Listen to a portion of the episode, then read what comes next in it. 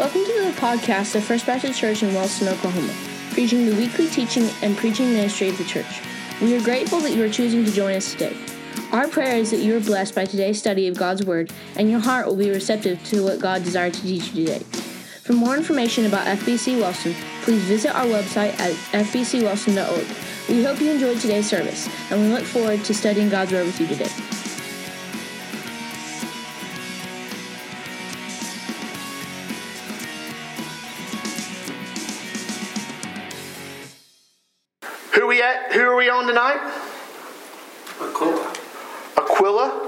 Priscilla, right? Aquila and Priscilla. All right. So Acts 18. If you have a Bible and you want to turn there, Acts 18. Next week, I have been asked for us to do look at Hosea. So, uh, pretty good chance we're going to be in the book of Hosea next week. That's in the Old Testament, um, one of the Old Testament prophets. So that's kind of who is on tap for next week. So Acts 18 is where we're going to be looking at the idea of Aquila and Priscilla. With we've with all of these, what we've done is ask who were they, the biographical or uh, factual information. That we ask why do we know them, and then we ask the question, well, what lessons do they have to teach us? So we're in Acts 18. The reason why we're in Acts 18 is because that's the first place that I can find in Scripture where Aquila and Priscilla are mentioned. So Acts 18 kind of gives us the first glimpse of who they are. So asking the question, who were they? And I'm asking for factual information. What do we know about them biographically? What do we know about them as Aquila and Priscilla? They're married couple. They were married, okay? So they're a married couple. All right. What else do we know about them? Athens and Corinth. Corinth? Correct? Well, they're living in Corinth, right? They moved to Corinth. They moved from they moved to Corinth from where? Uh, Pontus. Italy. Italy. Where are y'all getting this from? Acts 18, Google. uh, 1. Okay, so yeah, so in Acts 18 and verse 2 is where you're getting all this from, right, Anthony? Okay, so it says that you, there is, he's talking about Paul. Uh, verse 1 says, After this, Paul left Athens and went to Corinth, and he found a Jew named Aquila, a native of Pontus, recently come from Italy with his wife Priscilla, because Claudius had commanded all the Jews to leave Rome, and he went to see them. So right there, we get a whole bunch of information about who these people are. Yes, they're married. Yes, they're living in Corinth, which is where they first come into. That's where you first see them. They're in verse 2. They are living in Corinth. They had come from Italy. Um, any idea where they came at came from in Italy? Any ideas? Pontus. Rome. Rome, okay? So Pontus is a different region. So when it talks about that he was a native of Pontus, if you were to look on a map, I don't have a map to give you. So um, you have what is modern day Italy, all right? And then you have the Aegean Sea, Aegean Sea, and then you have what is modern day Greece, all right? And then from there you have what is modern day Turkey, further to the east. On the north side of what is modern day Turkey, if you look at your Bible maps, if you have them in the back of your Bible, they will have the area of Bithynia, and that is closer to the west, and then closer to the east side is the area of Pontus, right along the barrier or right along the shore of the Black Sea. So if you have a Bible map in the back and you find the Black Sea, south of that will be Bithynia, and then you will have Pontus right there. South of that is Cappadocia. Cappadocia. So if you go to First Peter and you were to see, and First Peter starts talking about all these regions that he's writing to, you will see Pontus, Cappadocia, Bithynia. All these were regions or sectors of what is now modern day Turkey. So from Pontus, you would go to the west and you would go um, past uh, what is modern day Greece into Italy, and that would be Rome. But then where you're at in Corinth, Corinth is in what is modern day Greece. So if you're thinking about geographically, you can just, I don't know if you can picture those in your head or not. But what they tell us right there in 18 chapter 18 and verse 2 is Aquila was originally from Pontus, right along the Black Sea, right along the shoreline of the Black Sea. Somewhere in his life, he migrated, immigrated to the west, all the way most likely to Rome in Italy. Then Claudius um, then expelled the Jews, and that is when him and Priscilla then migrated down um, across part of that north side of the Mediterranean and there to the city of Corinth. Does that make sense? Okay. So yes, sir. So you got Jews living in all that parts of the ancient world, scattered away from. So it just makes me question. They were dispersed of the ten tribes from Israel, and the, Very possibly, because the Assyrians would be to the northeast of Pontus. And it was the Assyrians that came down and captured the ten northern tribes. And the ten northern tribes are the ones that are considered the lost tribes because we don't really have any more record of them biblically of what happens to the ten tribes. It's the two southern tribes that focus in Nehemiah and Ezra and Haggai all of that rebuilding of the temple, um, the Babylonian capture, Cyrus of Persia, that was all in relation to the two southern tribes of Judah. So really, the ten the ten northern tribes kind of go off in the history books, and so very well, possibly, could be descendants. seems funny that they would be dispersed but maintain their Jewish identity, Sure. like they had to leave Rome. Right. So they had to have some some kind of identity with being a Jew. Right. Yeah. Interesting. Does any of your Bibles say when Claudius did the um, expelling of the Jews from Rome? Does any of your Bibles say anything about the timeline? Does something. Does somewhere? Okay. So, so I was just going to see if your Bible said the same thing as mine. So if mine says around what? 49. 49. Okay, so that's what mine says. So around AD 49 or year 49 is when Claudius, who was the emperor at that time, expelled the Jews from Rome. So if you're trying to kind of put a timeline, because in the book of Acts, it really doesn't give us a date. It doesn't give us, okay, so on February the 2nd, Paul then did that. And October the 3rd, Paul did this. So we really have to piece it with other things. So you got Aquila and Priscilla, and it says there in, verse 2 that they had recently come from Italy um, when Claudius had commanded all the Jews to leave Rome, and we know that happened in year 49 AD. The reason why we know that happened is we have other historic writings, extra biblical or historic writings, Roman historical writings that keep track of that, and recorded as happening in year 49 AD. So we know that's around 49 AD, so we have Aquila and Priscilla. Verse 2 kind of gives us, we know they're a married couple, we know that Aquila was originally from Pontus. Somewhere he got into Rome, Italy. Somewhere along the way they had gotten married. They left Rome. Um, they're in Italy, and they were now down in Corinth. Somewhere after 49 AD, him and his wife are living there in Corinth. What else do we know about them? Tent makers. They're tent makers. Okay, so we see that there in verse 3, right? We see that they are tent makers, which kind of coincided because when Paul was looking for somebody to hang out, was looking for a, a couch to surf, um, he ended up surfing on their couch. So, do we know anything else about them? The. They were acquainted with. They were acquainted with Paul, what'd you say? I said the obvious. Yeah, okay, Themselves in trouble. yeah. Anything else? They taught Apollos. Apollos. Well, we get, yeah, and I'm, I was going to get to that when we were talking about why do we know them. But is, do we? Do you know of anywhere else where the Bible gives any explanation about mother, father, children, brothers, sisters? So her name is mentioned, what is her, six times? Her name is mentioned three times before his. Mm-hmm. So does that mm-hmm. mean she has come from a higher status or some sort of lit royalty? Or is it just that she served maybe a little bit more on the forefront so she's mentioned more? Or So I've got about three hours worth of reading because I wanted to know why you would have in Romans 16 that they mention her first, and in Romans 16 it says Prisca and Aquila, not Priscilla. So why do you use a different? Why use a different variation of the name? After about three hours, what I got to was nobody knows.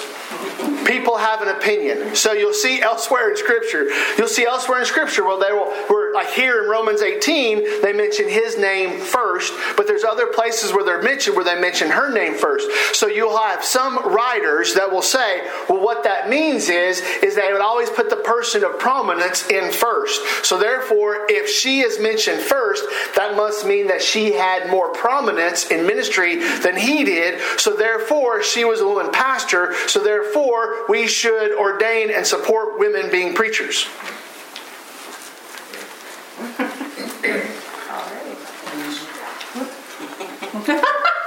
Okay. Then there's another there's another one out there that says, well, because she is mentioned, it could have been more of culturally, she may not have been Jewish.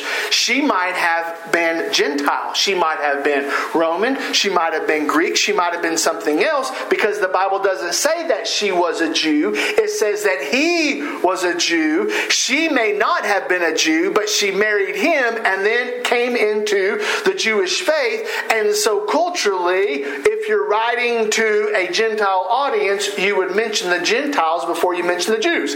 That's one theory that is out there.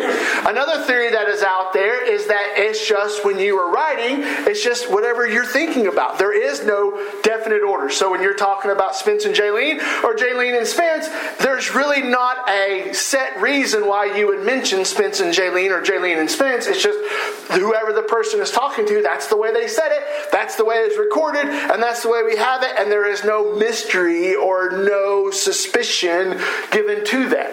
Uh, like I said, I've, I've got about three hours, and then finally I was like, I don't think that I'm going to find an answer.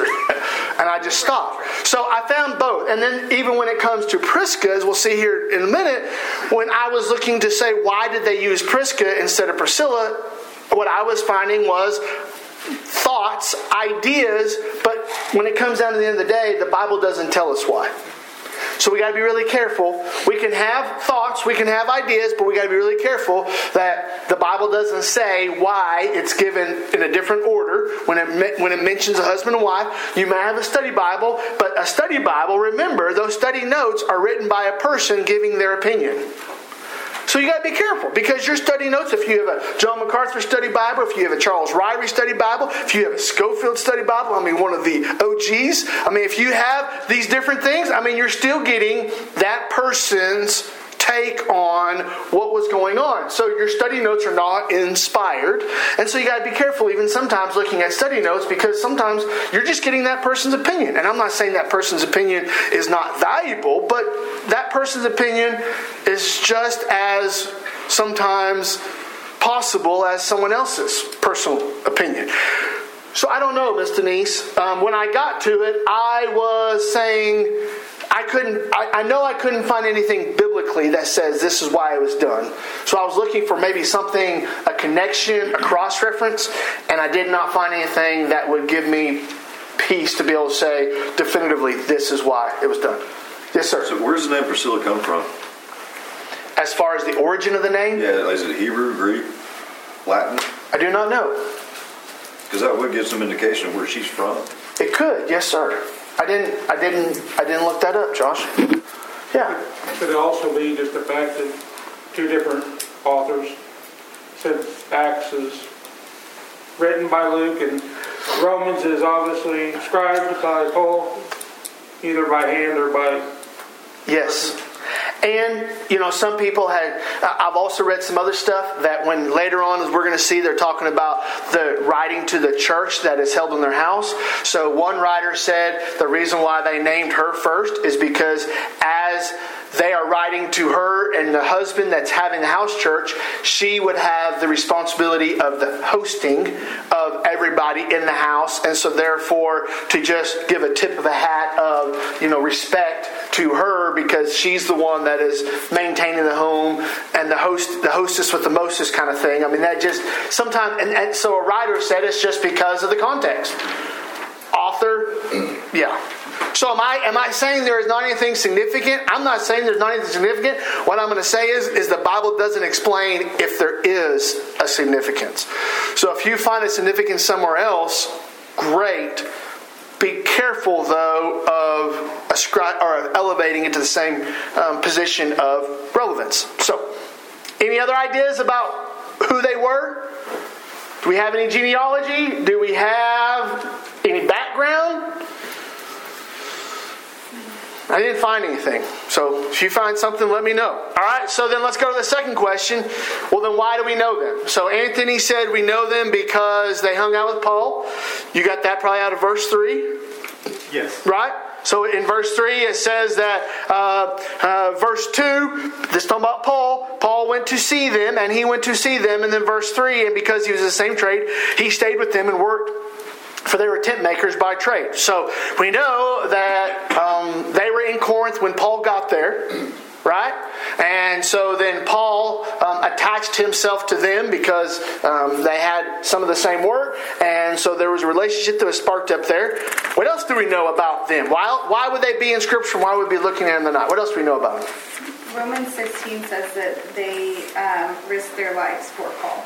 Yes. Romans 16, what? Three. Okay? Four. 3, 4, and 5. That's what it says. So you're you're in the, you're there. You're there. Okay. So yes. So it, it so that's the reason why we know him. So when Paul is writing to the church in Rome, he mentions them at the end, right? Because how many chapters are in Romans?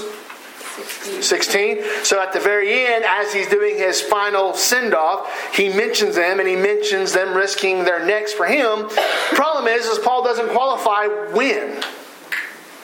And he doesn't say they risked their necks for me in this town or in this place, but yes. So in Romans 16, Paul does mention them and uh, mentions that they had stood up for him and risked their life for him. They tried with After they him. Oh, but What was that? I said it's probably after they met, right?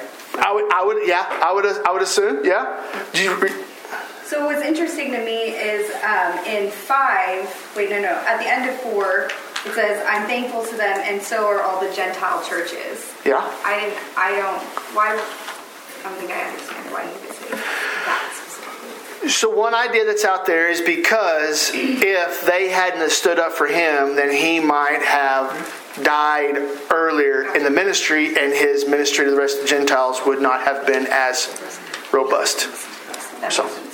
Yes, sir. So later in Acts 18, down in verse, verse 18, Uh huh. they leave with Paul and get dropped off in Ephesus. Yes. Okay. So if you scroll down there, if you're still in Acts 18, once they've been there, uh, and how long were they there? How long was Paul there in Corinth? For some. Anybody remember?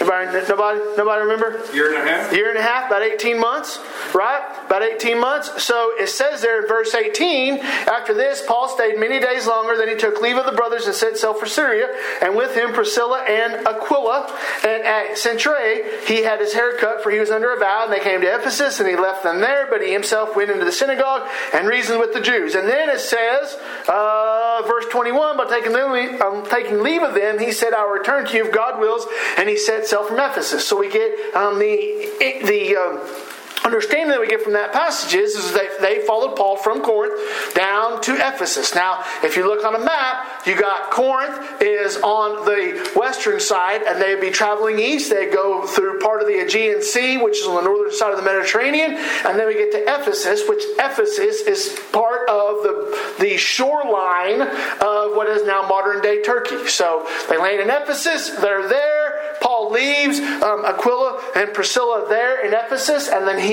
goes back down to Caesarea and is going to go back to Antioch, which ends which missionary journey for Paul? The second. That's the second one, okay? So if you're looking at a timeline of Paul's missionary journeys, you are coming into the timeline. This is where he finishes his second missionary journey. And then, uh, da, da, da, da, when you get chapter 19 and verse 1 when paul when it picks back up the picture of paul this is the beginning of his third missionary journey. All right so we know that they accompanied paul to ephesus. What else do we know about them? Why else would they, we know about them? What does it say in verse 26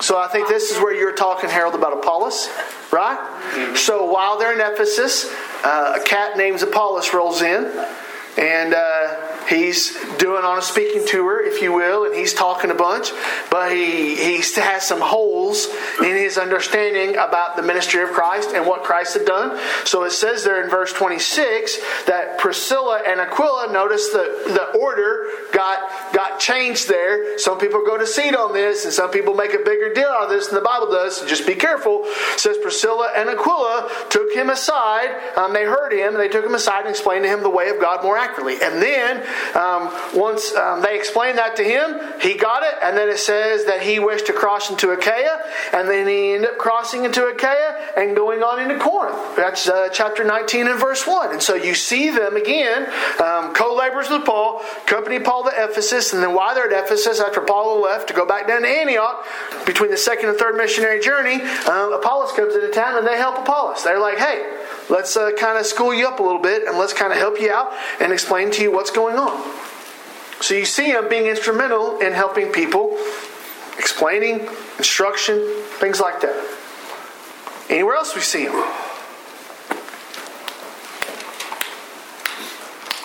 Did you say Timothy already? No, we haven't. Timothy, uh, 2 Timothy chapter 4. Okay, so 2 Timothy chapter 4, they get mentioned. And what gets said about him there? Mr. He says, Houston? To verse 19. Yeah? Remember, he's so those living in the household up this verse. Okay. So as he's writing to Timothy, and Timothy was claimed to be the pastor where? Uh, Ephesus. Boy, you guys need to wake up. All right, so he is. Uh, it is claimed that Timothy was the pastor at Ephesus. Second Timothy is claimed to be the final letter, the final um, writing that we have in the New Testament that Paul wrote before he died.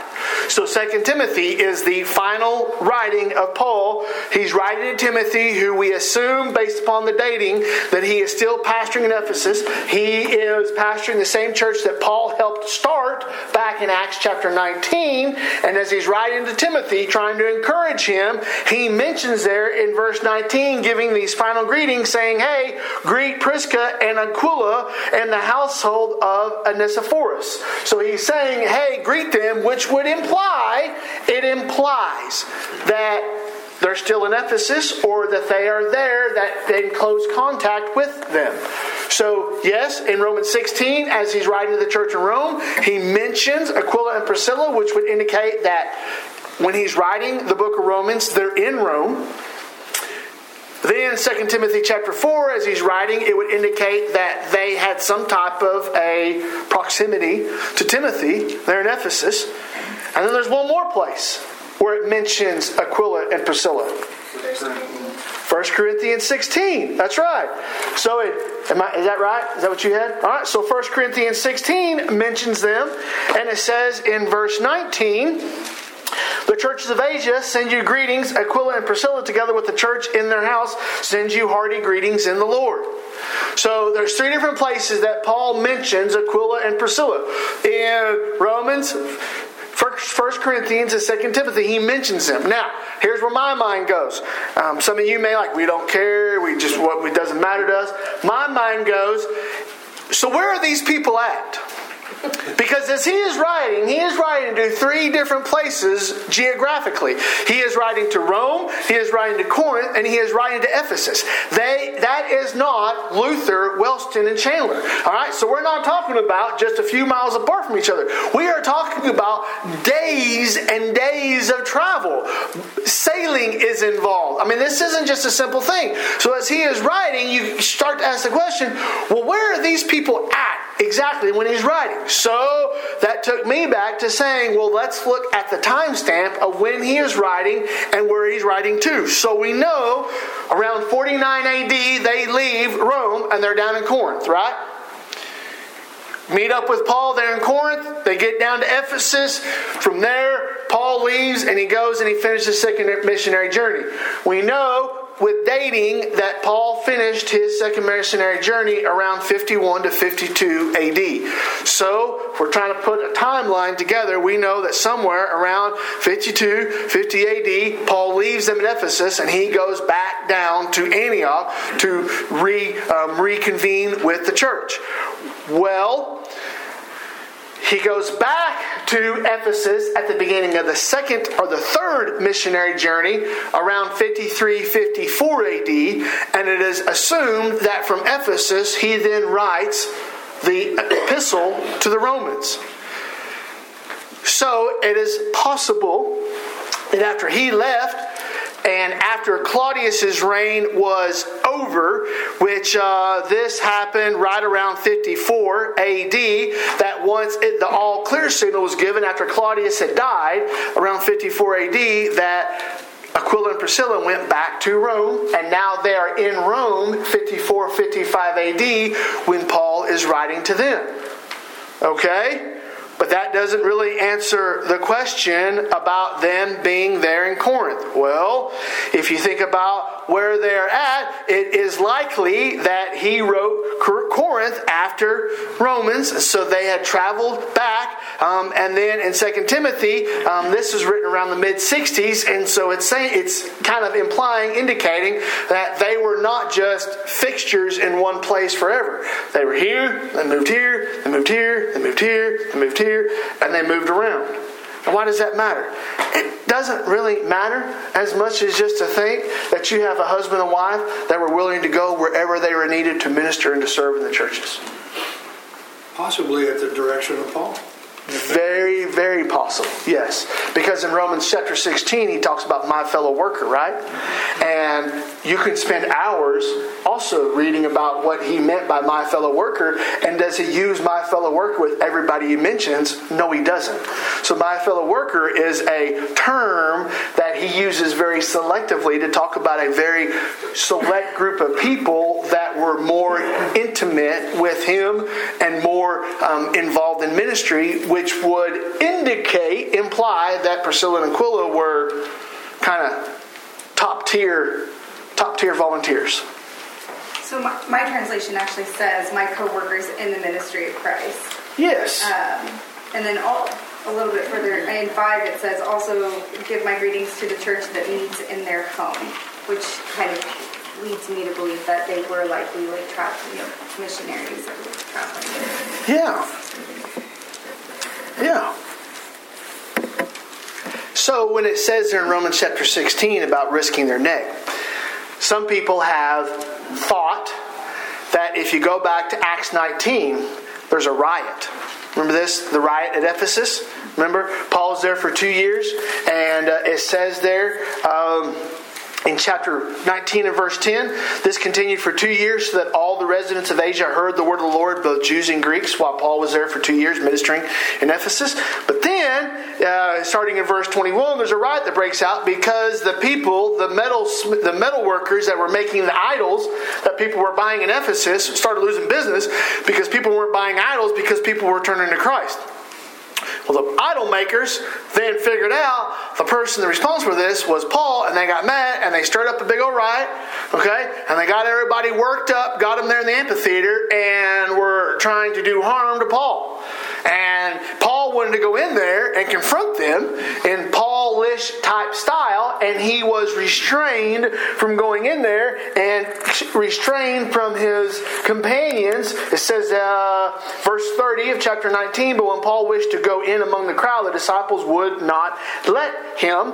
And so some people have suggested, Shaney, that at this time is when Aquila and Priscilla were there, and they went in there and stood up for Paul, said, You're not getting past us, and put their necks on the line, is one suggestion that's out there. So, any other reasons why we know about them? Okay? So, what lessons do they teach us? So, we think about who they were. So we got kind of a, a, framework about who they were. We got kind of a framework about why do we know them about their their ministry with Paul and their service to Paul and how they moved around most likely and they were in different places and used in different times. Why do you think they're in Scripture for you and I to look at as a model and example today? Because God put it there. Because God put it there? Okay. I think they're a good example of a married Okay. um, unlike Ananias and Sapphira last week, um, they kind of show how you should be leading your family and how you as a couple should be, you know, with strong in your faith. So, not really like a model for how to navigate marriage Maybe on the on the marital side. they were successful. But it doesn't tell me how how she got him trained or he got her trained Or how they work side by side. in the garden. In the garden, because you know they had to have a garden, But they, they also hosted a church in their house. right? Good example of disciples making disciples. Yeah. Um, you know, and how that, what that looks like. You know, Right. Good. They had to get along. Well, no, they didn't have to get along. I mean, I know a lot of couples that have been married for a lot of years that only get along at church. they don't even sometimes do that. they, they're together out of more stubbornness than. Well, they knew how to work. Is there something else coming? It's like Sue and I, she's living with me right now, and we kind of get along. But Right. there are times that we tell each other how it is. Right. But then we make up and we go on because Sure. we're still living together because that's where we live. Right. So we get along. Sometimes by choice and sometimes by. Yeah. And life's a little better when you're getting along than it is when you're not. I agree. I agree. I think they were bold in their faith um, because they took Apollos and wanted to expound on his teaching. Right. So they obviously had to have knowledge themselves. Yeah. They obviously had the right priority. Well, I wrote down that they were they were known more for their service than their success. I mean, they were tent makers, and so you you can read some commentary that will talk about well because they were tent makers that allowed them some freedom to move and not be tied down. I mean, if they were fishermen, they'd have to be where there's fish. If they were you know sheep herders, they would have to be in locations where you could graze sheep. So, being tent makers, they used tents at the shoreline. They used tents in the desert land. I mean, they used, so they had the flexibility by trade to be able to move around and still be able to have income. But then also that because they were able to move around so freely, that indicated there was a certain amount of um, success in the trade that they were able to financially move from place to place to place. And so it talked about, you know, that they they must have had a successful enterprise secularly to be able to fund their movement ministerially, but in the scripture, they're not focusing on the size of their tent or the kinds of tents they produced or how many uh, five-star reviews they had on Yelp for their kind of tents or their customer service. It just talks about their service in the kingdom of God and how they were used in the kingdom of God. Which, you know, sometimes the first thing we ask each other when we first meet each other is, What do you do for a living? Not, What do you do for the kingdom? And we get that backwards sometimes. And we, we start to be more concerned about, you know, where you're at in the the ladder of the world's idea of success instead of where you're at in your devotion and service to the kingdom of God. So, So when we come to church, are we supposed to ask each other what, or where is your service at? we could.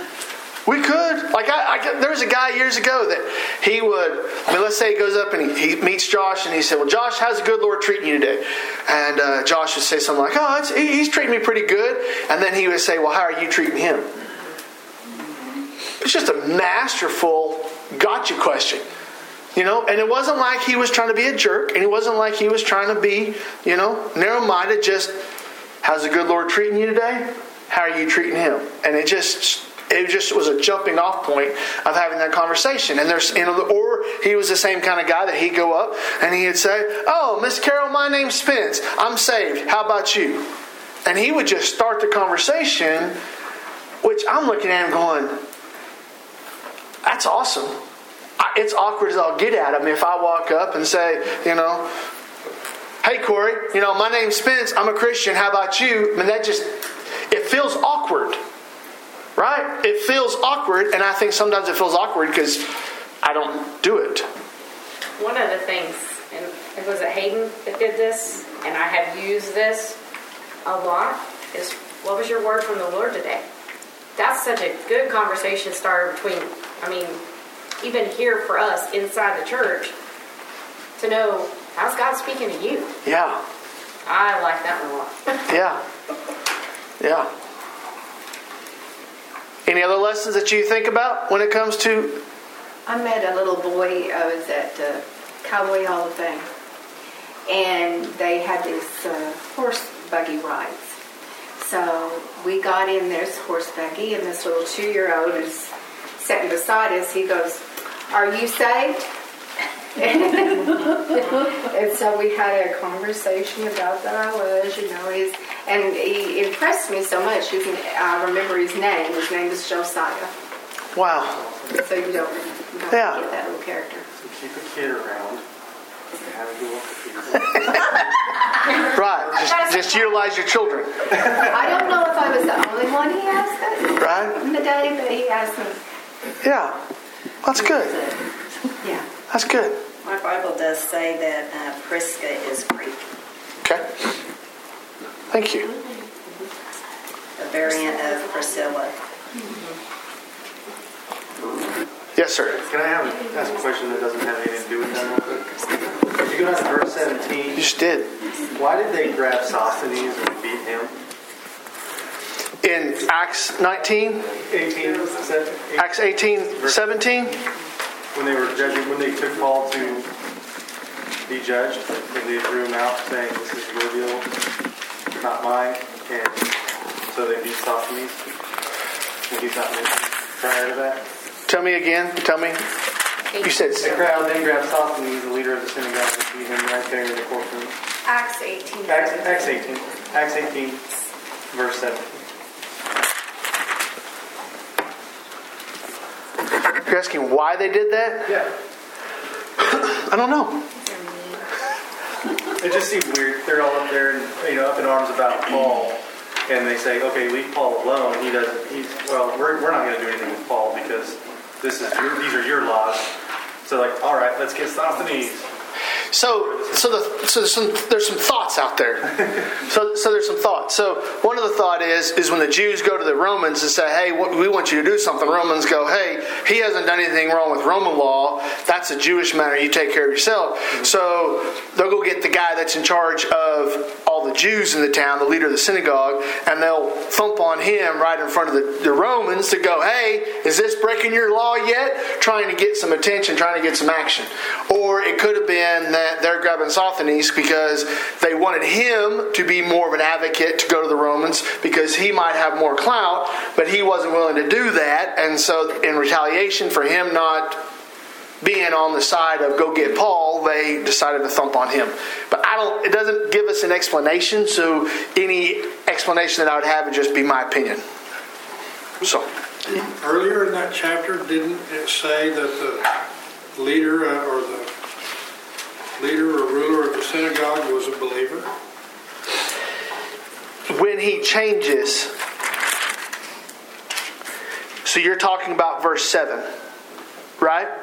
So he goes in the synagogue, they don't listen to him. So he left there, went to the house of a man named Titius, Justus, a worshiper of God. His house was next door to the synagogue. Is that what you're talking about? And then in verse 8, Crispus, the ruler of the synagogue, believed in the Lord together, right? That's Crispus, not Sosthenes. Yeah, but you. But one of the things that you got to be careful about is that you are talking. You're not talking about days. So when you get down there to uh, that's you know where you're at in verse eight, and it talks about the ruler of the synagogue believed. The timeline between that and where you're at there in 17 might have been months. Could have been a year or two between timelines. So, yes, ma'am. Could you tell me the year again when Claudius is expelling all the Jews from Rome? 49 AD. 49 AD. Okay, and Claudius, what what would his aliases be? Because I know they go by Maximilius the Mostus, something. Like, from Caesar Augustus to, like, who are our Roman rulers that we I do not have those memorized. I'm sorry. I, I, I knew I should have studied that today. I, I don't. I know he was there in 49. I know that he died in 54 Okay. AD. I'm trying to figure out if this, if this was also Tiberius. like, is this the, is that the same? Like, just depending on Right. nickname or not? And I wish they would do. I mean, I wish they would all. Sam was Sam, The same. but Sam would, is not Sam. Sam has some other name that he goes by that's kind of like the Pope's. You Catholic people, why can't your Pope just keep his birth name? I mean, why why is he this? And then I mean, he's Sam, and then he becomes a Pope, and now he becomes John. It's like, well, now we have 15 Johns I got to try to keep track of. In the English monarchy, it's the same. Yes, yes, confusing, Changing everybody's names. confusing. It's confusing. Well, the whole name that I found for him is Tiberius Claudius Caesar Augustus. Okay, Oh, you Termination didn't word. say, yes, you didn't finish. Terminations. huh? You said Tiberius, Claudius, Caesar, Augustus, Germanicus. That's Tremenaeus. like all their names, so it's like, which, but this one, Okay. I was wondering if it was Tiberius. Okay. I really see them using their gifts that God gave them. I mean, their talents and their hospitality was pretty amazing. Yes. Using what God had given them to give out. Yeah. Did he just befriend them because they were tent makers? Well, that's what it says. It says when he got to Corinth, and you can go back and read that, and I've heard preachers preach on this, that he gets to Athens, Paul is by himself. Timothy is gone, um, Luke is gone. He's pretty much in Athens by himself. He goes up and he wants to have a conversation with the, learned people there at the Areopagus or Mars Hill, depending on how your translation is. They pretty much laugh him out of the place, make fun of him, mock him, ridicule him. He leaves Athens by himself, makes his way down to Corinth.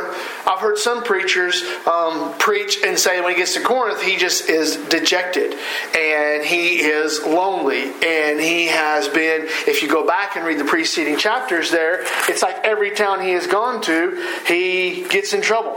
Um, and every place he goes to, he gets beaten, he gets whooped, he gets made fun of. And finally, when he gets to Corinth, he's by himself. He's been not necessarily abandoned, but nobody's with him. Run out from place to place to place to place, and he gets to Corinth, and he just is looking for a place to convalesce, looking for a place to just recover, and that's where he comes upon Aquila and Priscilla. They take him into their house, the hospitality, the hosting thing. They take him into their house, and he hangs out with them for a period of months, just kind of getting his spiritual fervor back. Did he get that from the text? It doesn't say that in so many words, but it could have, that could all very well possibly be true. So, reasonable. That's right. It's it's, re, it's reasonable to think that could happen. So, ministerially speaking. Well, I hope I hope that you will um, not just think about them as far as the husband and wife and how they're used, but just the example they are of their service to ministry and their usability in ministry and their hosting of saying, hey, we are going to be used to see the gospel go forth. And I hope that you'll just look at them as an example of a what it seems like a faithful couple, a um, together couple and a couple that serve the Lord, and you and I know about them tonight, not because of how much money they made making tents, or not because of how many children they had, or not because of academics, or not because of the size of their house.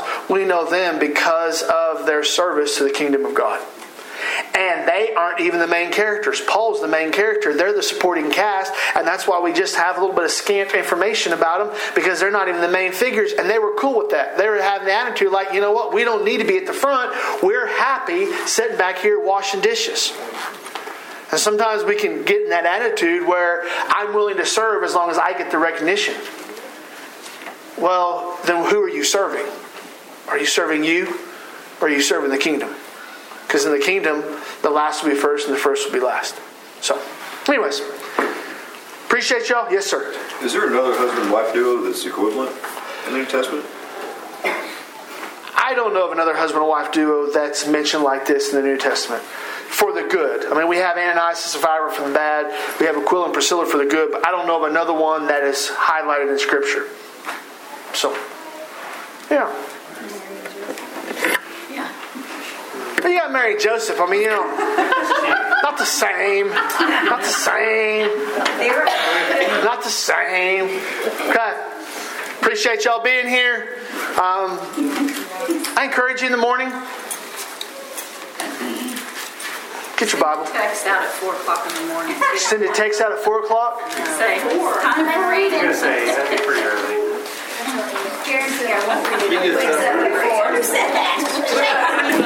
Not the way to make friends and get influence.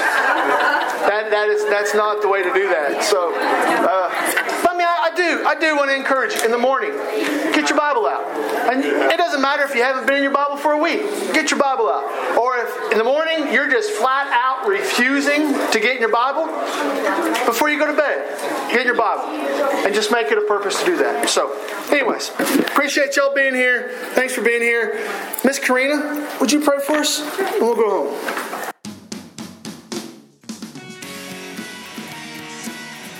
Thank you for joining us today at FBC Wellston. We would love to hear from you or connect with you. If you will visit our website at fbcwellston.org, please let us know if we can serve you in any way, and we look forward to connecting with you in the future.